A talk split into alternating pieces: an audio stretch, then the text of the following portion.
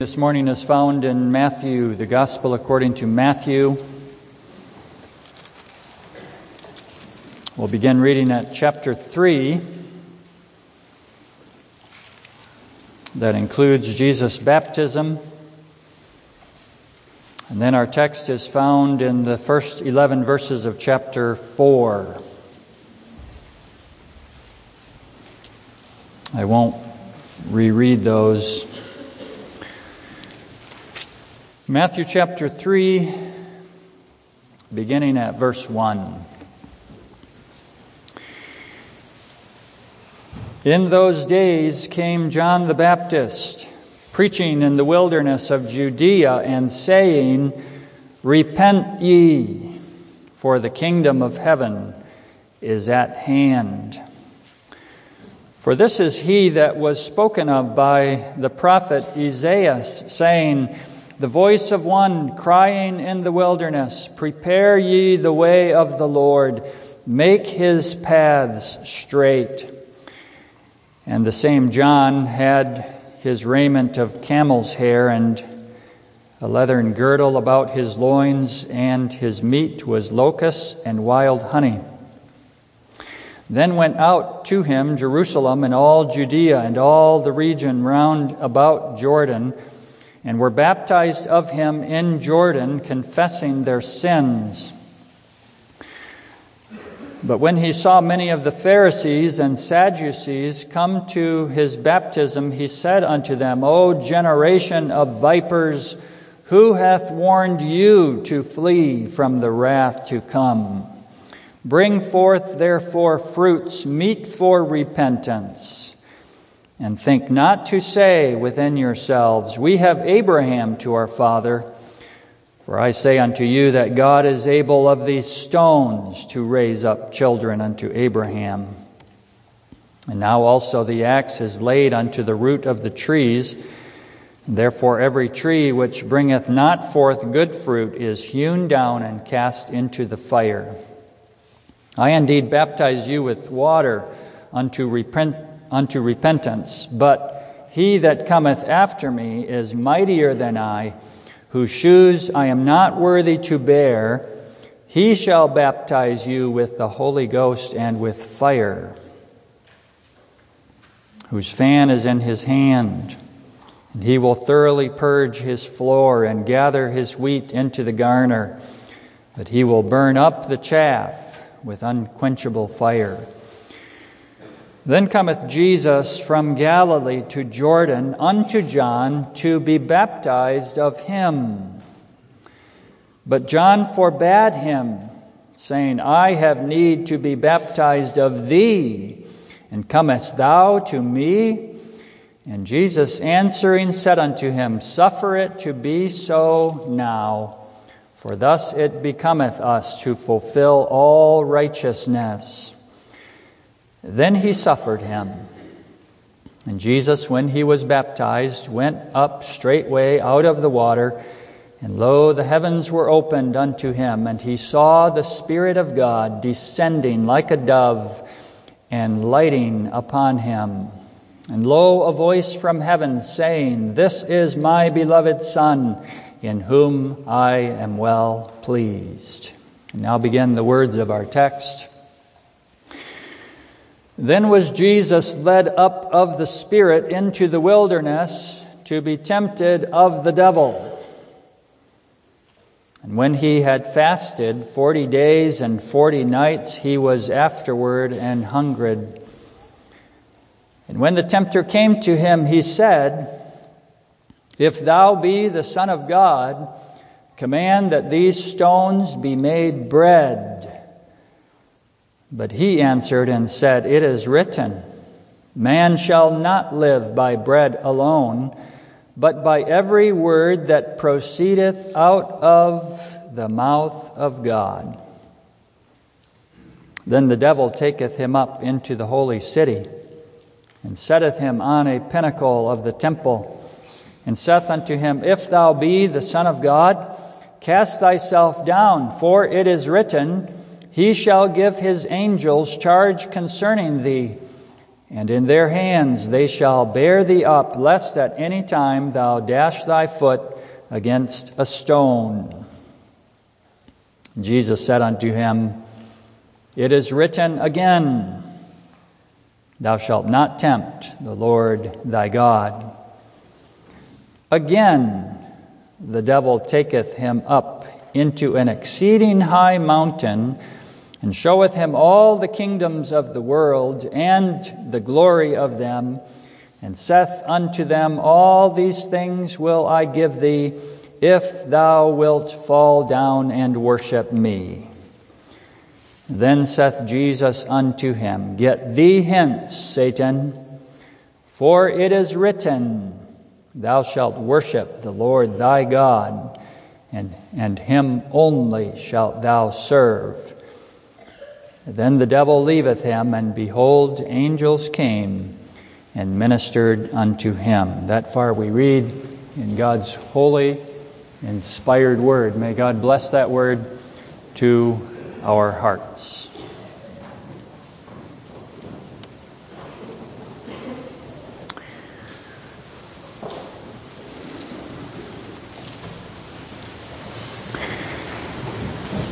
Beloved congregation in our Lord Jesus Christ, the devil goes about as a roaring lion, seeking whom he may devour. And in the text, the devil set himself, if he could, to devour Jesus, to get Jesus to disobey his father, to leave off the path of obedience. Just as he was taking up his ministry. Jesus had just been baptized by John. And on that occasion, Jesus was also baptized by the Holy Spirit. The Holy Spirit descended upon him as a dove. That was the beginning of Jesus' public ministry. And it was at that very point that the devil would come and tempt Jesus. Also, at that point, the Spirit would lead Jesus into the wilderness to be tempted. Thanks be to God, Jesus was victorious over the devil. He did not sin in even the least way. But that obedience that Jesus showed as he was being tempted, he carried on throughout his whole life, all the way to the cross, and therefore earned for us salvation. He earned for us, by his obedience, the grace of forgiveness when we ourselves stumble and he earned for us on the cross grace when we are tempted. So we want to consider the text under that theme Jesus facing temptation by the Word or with the Word. And let's note in the first place the temptations that Jesus faced. Secondly, the response that Jesus gave to those temptations, and then the comfort that is for us. When the devil came to Jesus, his goal was to get Jesus to leave off the way of obedience, to stray into the path of disobedience. Of course, that was not the Holy Spirit's purpose. The Holy Spirit led Jesus into the wilderness to be tempted The Holy Spirit had the purpose of using those to prepare Jesus for his public ministry, using those very things for Jesus' good. The Holy Spirit had a good purpose, but the devil had an evil purpose. To take Jesus, even if he could take him off of that path of obedience, the smallest amount of deviation is all he wanted. Because that would have rendered Jesus' ministry useless. The devil had the goal of leading Jesus into disobedience because he knew that if Jesus walked even one step off of that path of obedience, then he could not enter that spiritual kingdom. Then he could not be the king of his people. And the devil had all sorts of ways to lead Jesus astray.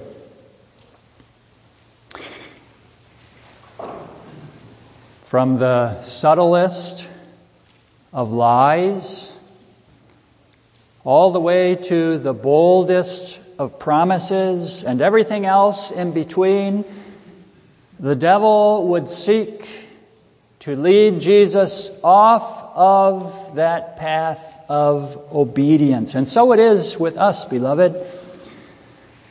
The devil goes about as a roaring lion. He wants to devour us if he could.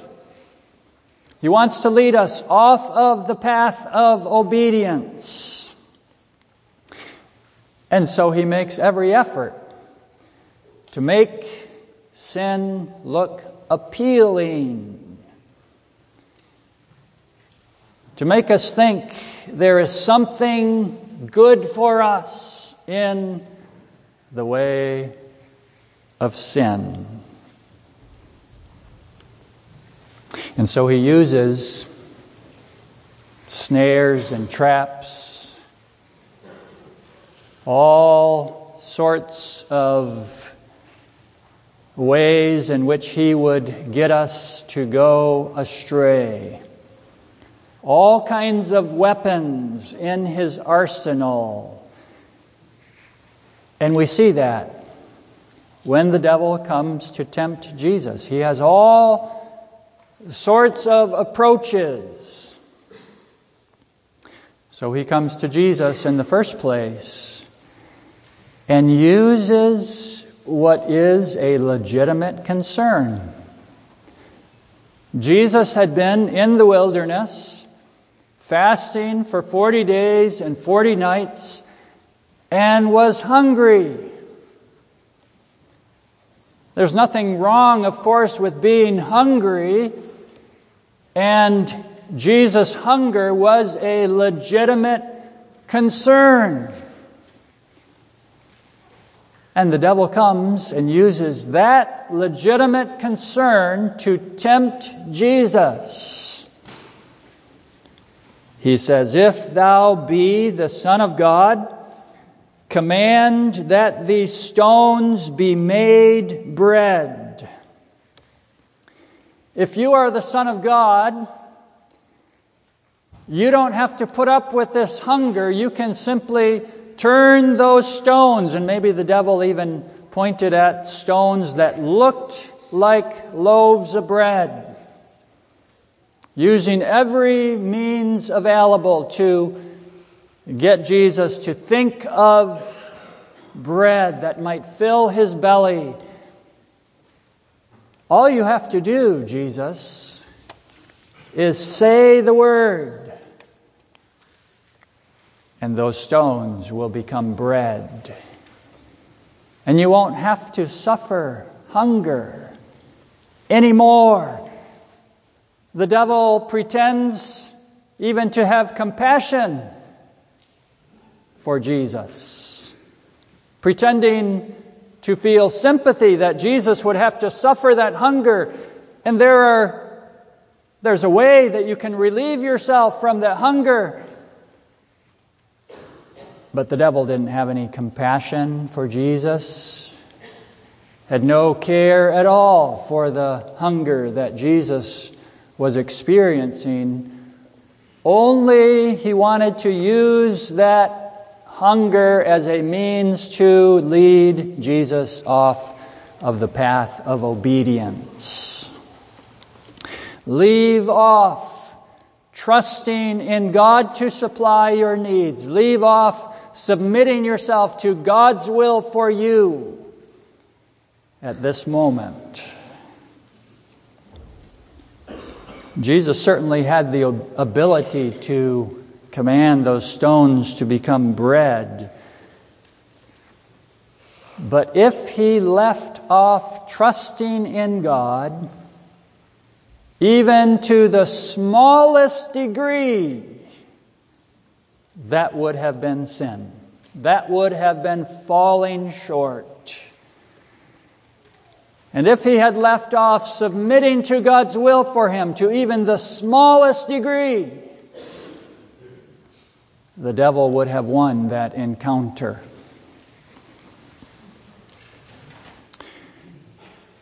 Just like the devil did with Jesus, he does with us. He uses many times what are legitimate concerns and turns those into temptations. It is a legitimate concern that we have work and that we supply for the needs of our families. And the devil will take what is a legitimate concern and wants us to respond in a sinful way. Maybe by tempting us to seek after a job that pays better even though that better paying job might take us away from the church, or even though that better paying job might require of us that we join a union. The devil takes a legitimate concern, feeding my family, and may even say, and giving to the needs of the kingdom and seeks to lead us astray, even with a legitimate concern. A young person, a young adult who desires to be married has a legitimate concern with that. But the devil can take that legitimate concern and say, There's nobody here in the church for you. You can go out in the world and find someone to be married to. Because you ought to be married. The devil uses a legitimate concern. And so, with so many different things that we face, the devil used that legitimate concern with Jesus, his hunger, in order to seek to lead him off of the path of obedience. To leave off trusting in God's providential care and to leave off submitting himself to the will of God. What does the devil do when that temptation fails? The devil doesn't simply walk away and say, Well, I, I guess I couldn't succeed there. No, the devil comes back immediately with another temptation. Then the devil taketh him up into the holy city, the text says, and setteth him on a pinnacle of the temple, and saith unto him, If thou be the Son of God, cast thyself down, for it is written, He shall give his angels charge concerning thee. And in their hands they shall bear thee up, lest thou dash thy foot against a stone. Do you see how the devil operates on the first in the first temptation? He seeks to lead Jesus into the ditch of distrust. Stop trusting God's providential care over you. And now he wants to lead Jesus into the opposite ditch, that ditch of foolish presumption. As if to say, you say you trust in God's providential care and that you are going to submit to Him in all things. Well, now show that you truly trust God. And cast yourself off of the pinnacle of this temple, and He will care for you. You say He will take care of all your needs. Now you can prove it by casting yourself off of the pinnacle. And the devil does that with us too. If he cannot get us to fall into the one ditch, maybe the ditch of anxious activity, becoming, say, a workaholic to labor to support our families. If he can't get us to fall into this, that, that ditch, anxious activity, he'll get us to fall or seek to get us to fall into the ditch of lazy inactivity.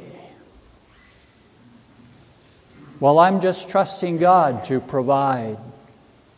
And He will provide. And then not look to the means for Him to provide. And notice the devil can even make his temptations sound very pious. The devil would make it appear as if casting himself off of the pinnacle would be to show his great trust in God. That sounds very pious. And the devil does that with us too. He can tempt us with very pious sounding words. And he even uses Scripture. He quotes from Scripture. He quoted from Psalm 91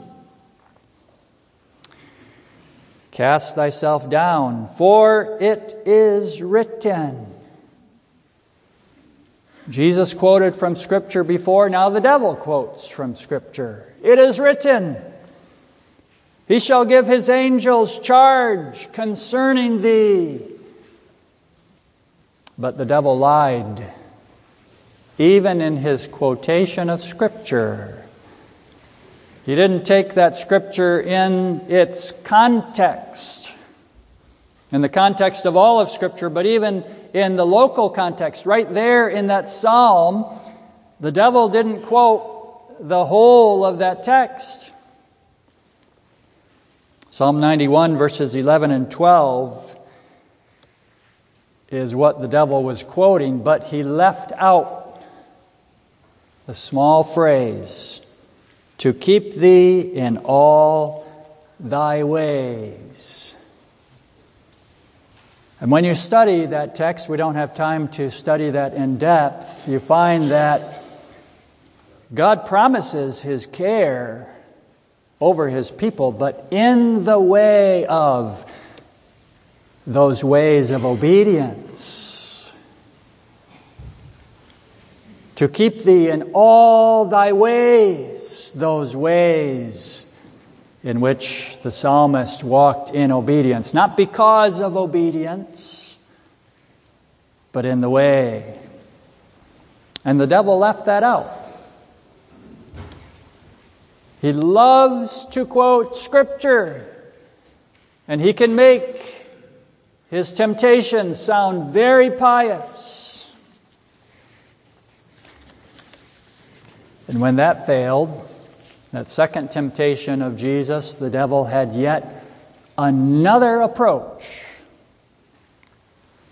The first, to get Jesus to distrust God's providential care and to not submit to God's rule over him.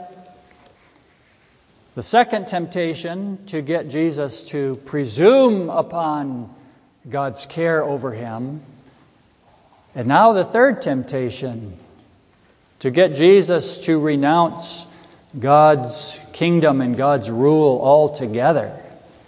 To get Jesus to focus on an earthly and physical kingdom. So the devil says, he brings him up to a high mountain. The devil says to Jesus, All these things will I give thee if thou wilt fall down and worship me. He boldly promises all the kingdoms of the world. And there is a sense in which the devil, who is the prince of the power of the air, has a certain authority here in the sphere of this world. But even the devil must submit to the rule of God. The devil doesn't mention anything about that. But he promises all the kingdoms of the world, and those kingdoms that the devil promised would not have been the heavenly spiritual kingdom that Christ had set himself to establish. The kingdoms that the devil promised, promised would only have been earthly and physical. The devil's great lie would make it appear that Jesus didn't have to go the difficult way, but that all he had to do in order to obtain kingdoms for himself, bow down to Satan. Is that not the way also the devil tempts us? Making bold promises you can have a life of happiness. You will obtain happiness for yourself in this way, which of course would be the way of disobedience. You can have for yourself a life of true pleasure if you follow after this pornography or other sexual immorality. He promises pleasure and he delivers pain. He doesn't give what he promises. He makes bold promises, but he doesn't deliver. He promises great riches, earthly riches.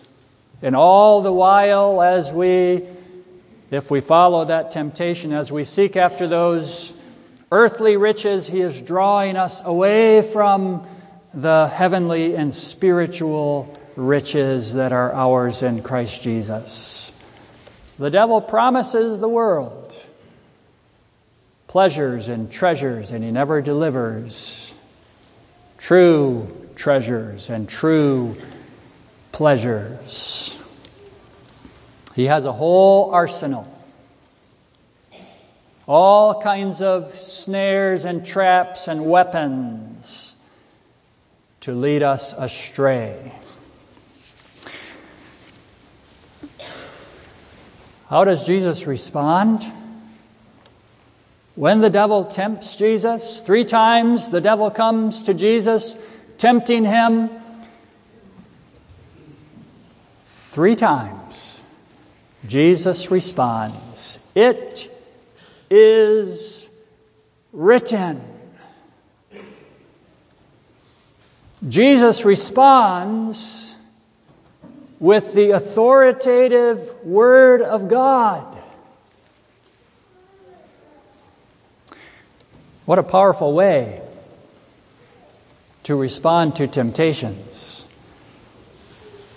It's one thing to argue with ourselves when a temptation comes. If I follow after this temptation, I might get caught.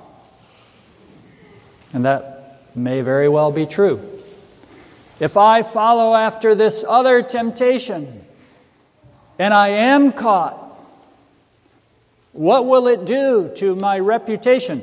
How will it harm my family? And that may be true.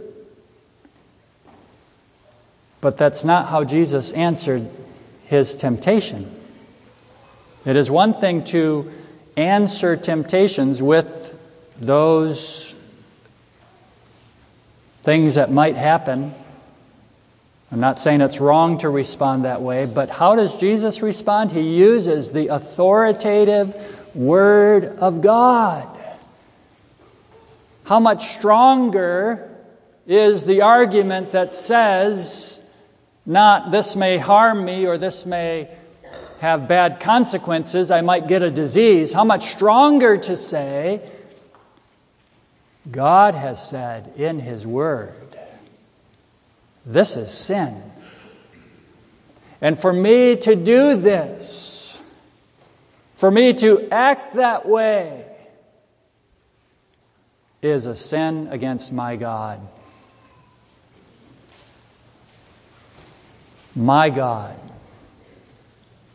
who loved me, how can I sin against Him? Not that we need to quote Scripture every time we face a temptation. Sometimes the best thing we can do is to run the other way, immediately removing ourselves from temptation, to look immediately the other way. But Scripture does give that principle of using the Word in temptation, to face temptation by using the Word. For example, Psalm 37, verse 31 The law of God is in his heart. None of his steps shall slide. Those two are logically connected. When the law of God is in his heart, none of his steps shall slide. Or Psalm 119, verse 11. Children, you know this one. Thy word have I hid in my heart, that I might not sin against thee. And just to give one more example, Psalm, uh, rather Proverbs 2, verse 10. When wisdom entereth into thine heart, and knowledge is pleasant unto thy soul, discretion shall preserve thee, understanding shall keep thee to deliver thee from the way of the evil man, from the man that speaketh froward things. How necessary then to be in the Word. How necessary for you and for me to attend to the preaching of God's Word, that we might hide that Word in our hearts. How necessary for us as families to be in the Word, meditating together on that Word and seeing its application to our lives. How necessary for us as individuals to hide that word in our hearts. That doesn't just come automatically, God uses the means of the preaching, God uses the means of our reading and meditating upon His Word. That's the first principle of facing temptation to use the authoritative Word of God.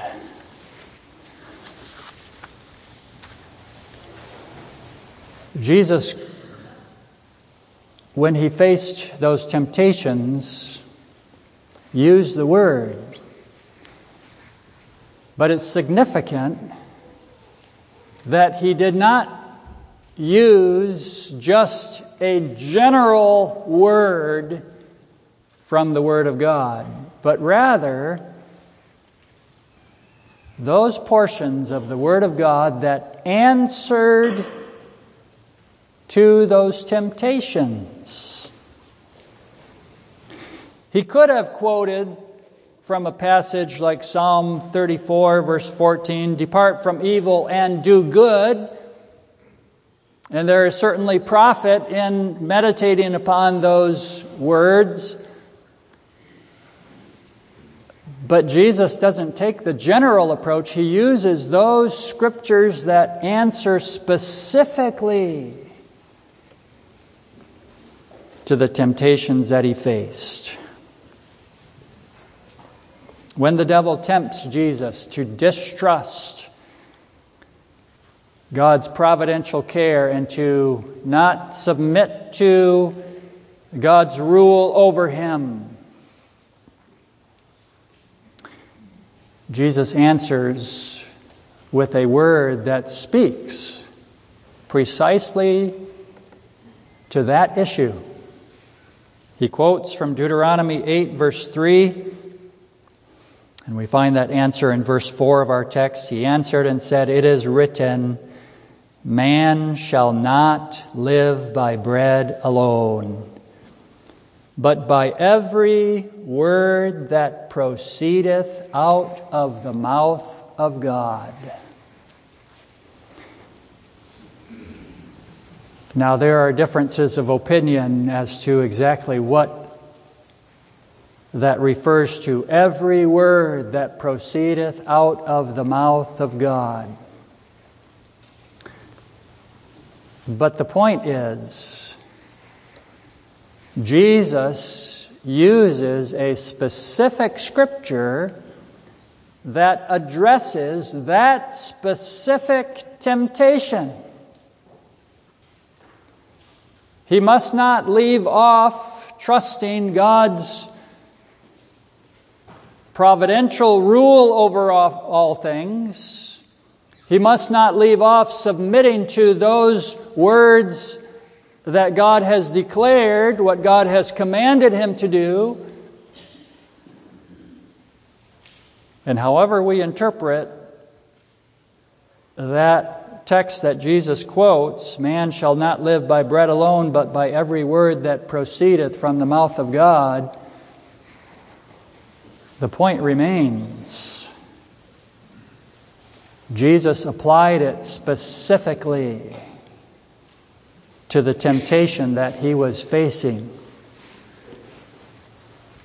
Bread is not what is absolutely necessary, but submitting to the Word of God, trusting the Word of God.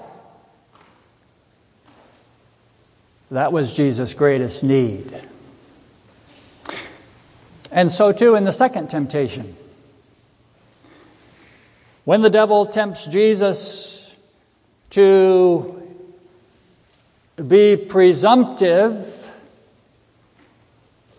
to presume upon God's care over him by casting himself off of the temple, off of that pinnacle, Jesus uses a specific word knowing that to cast himself off of that pinnacle would be to presumptuously demand of God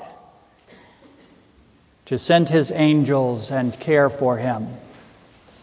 And Jesus will not do that. Rather, he says, Matthew 4, verse 7, it is written again, Thou shalt not tempt the Lord thy God. He uses a specific scripture. And also with the last temptation, when the devil says, All you have to do to obtain these kingdoms is bow down to me. And so Jesus uses a specific scripture that shows the sin of worshiping any other than God alone. Matthew 4, verse 10, Jesus says, It is written, Thou shalt worship the Lord thy God, and him only shalt thou serve. There's a lesson for that in us, beloved. I think one of the reasons why this is recorded, not just that Jesus withstood all the temptations of the devil, but Scripture shows us how he withstood those temptations. There's a lesson for us. When you and I face specific temptations, God would have us use the Word does someone struggle with the sin of pornography? That's all around us. We can use the word so that we don't excuse ourselves and say, I'm not hurting anyone, I'm not sinning against anyone, even though that also would be false. But God gives us a word. Matthew 5 Verse 27 through 28 Ye have heard that it was said by them of, of, old time, Thou shalt not commit adultery. But I say unto you that whosoever looketh on a woman to lust after her hath committed adultery with her already in his heart. So the specific word shows us of the great sin or if we struggle with laziness. Multiple Proverbs, New Testament passages that speak to us. Ephesians 5 speaks of redeeming the time, for the days are evil. Or Proverbs 13, verse 4 The soul of the sluggard desireth and hath nothing, but the soul of the diligent shall be made fat or someone who struggles with anxiety, anxious about the future, God gives us a word. Matthew 10, verse 29 Are not two sparrows sold for a farthing? And one of them shall not fall on the ground without your Father. But the very hairs of your head are all numbered. Fear ye not, therefore, ye are of more value than many sparrows. Find that word that speaks to that temptation, maybe that besetting sin. not saying that just the word all by itself, the Spirit must apply that word. But the Spirit uses the Word. No matter what temptations you and I face, there's profit in applying specific scriptures to those temptations. Well, as we face daily temptations, beloved, there is great comfort there's great comfort in the fact that Jesus went through these temptations. There's comfort in the first place, knowing that he was in all ways tempted alike as we are. It's not just that Jesus sees that we are tempted and knows that we are tempted, although he does. But Jesus knows what it is like to be tempted. Jesus knows what it is like to be hungry and to be thirsty and to be tired. Jesus knows what it is like to lose loved ones and to see the grief that goes with losing loved ones. Jesus knows what it is like to be persecuted Jesus knows what it is like to be lonely.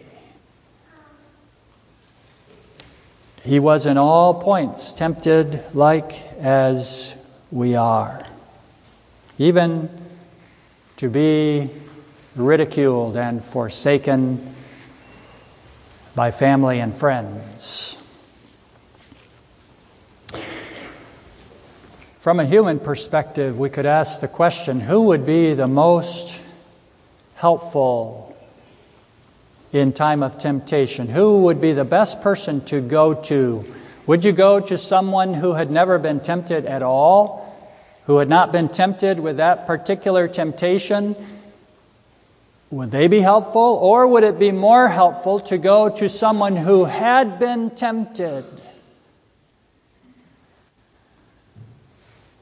And yet who had fallen into sin and now who had repented of sin. That would be the second choice. Someone not tempted. Number two, someone who had been tempted and fallen, now had repented. Or would it be better to go to someone who had been tempted with that very temptation and yet had not fallen? Even from a human perspective, we would say, I would want that person who knew how to deal with that temptation. But Jesus is not just an ordinary human being. Yes, he understands what it is like to be tempted. He was tempted and yet never fell once into sin. Never thought an evil thought, never spoke an evil word obeyed his God perfectly from the beginning of his life to the very end. He never fell. He was in all points tempted like as we are. And he knows what it's like to be tempted because he was fully man. In addition to being fully God, he took on human nature, body and soul,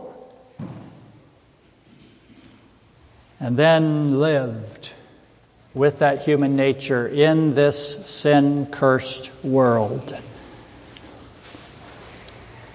And therefore, he sympathizes. He sympathizes with the temptations that you and I face. He knows what it is like to be tempted. And He cares for you and for me as He sees us being tempted.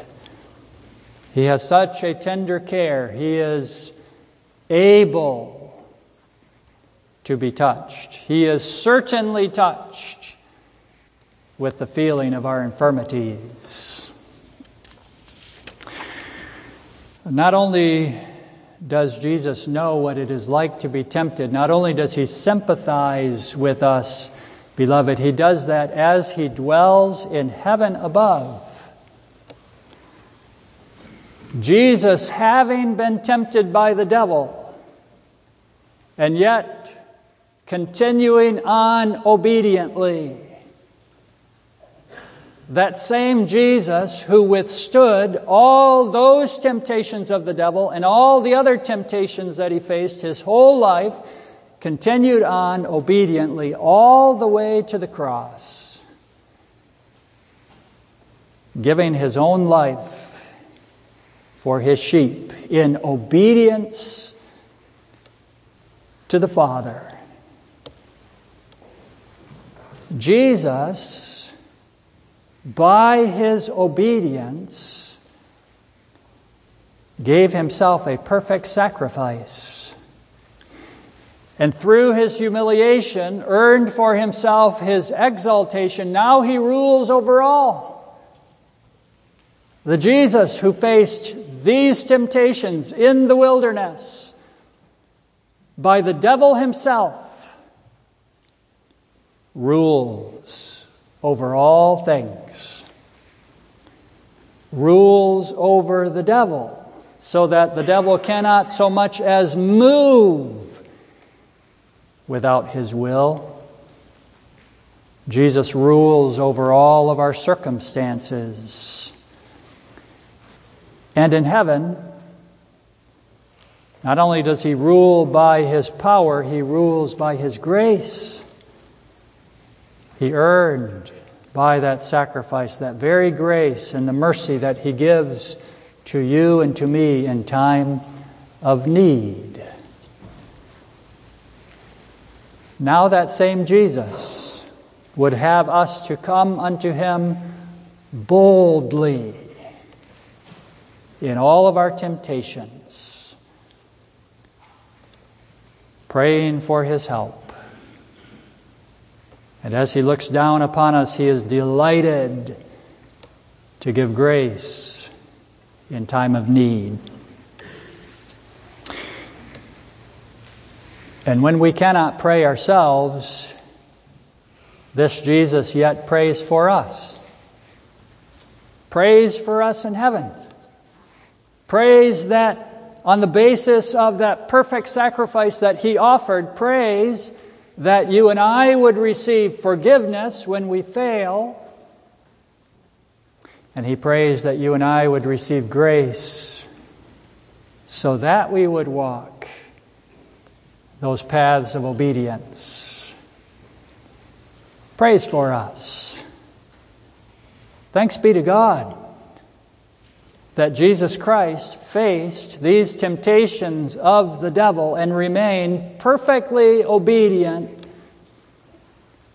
to earn for us all the blessings of salvation, so that now the work that he has begun, he will carry through to completion. The devil will not be able to devour any one of God's children. He will not be able to lead us so astray that we fall away from salvation. It's impossible. Because this Jesus, who faced those temptations and now is in heaven, holds us and will ever hold us. May that be our comfort as you and I face temptations in this world. Amen. Our Father, which art in heaven, we give thee thanks for Jesus Christ in his perfect obedience and therefore his perfect sacrifice.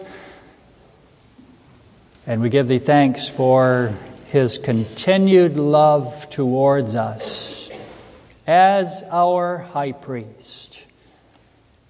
May we rejoice in that salvation.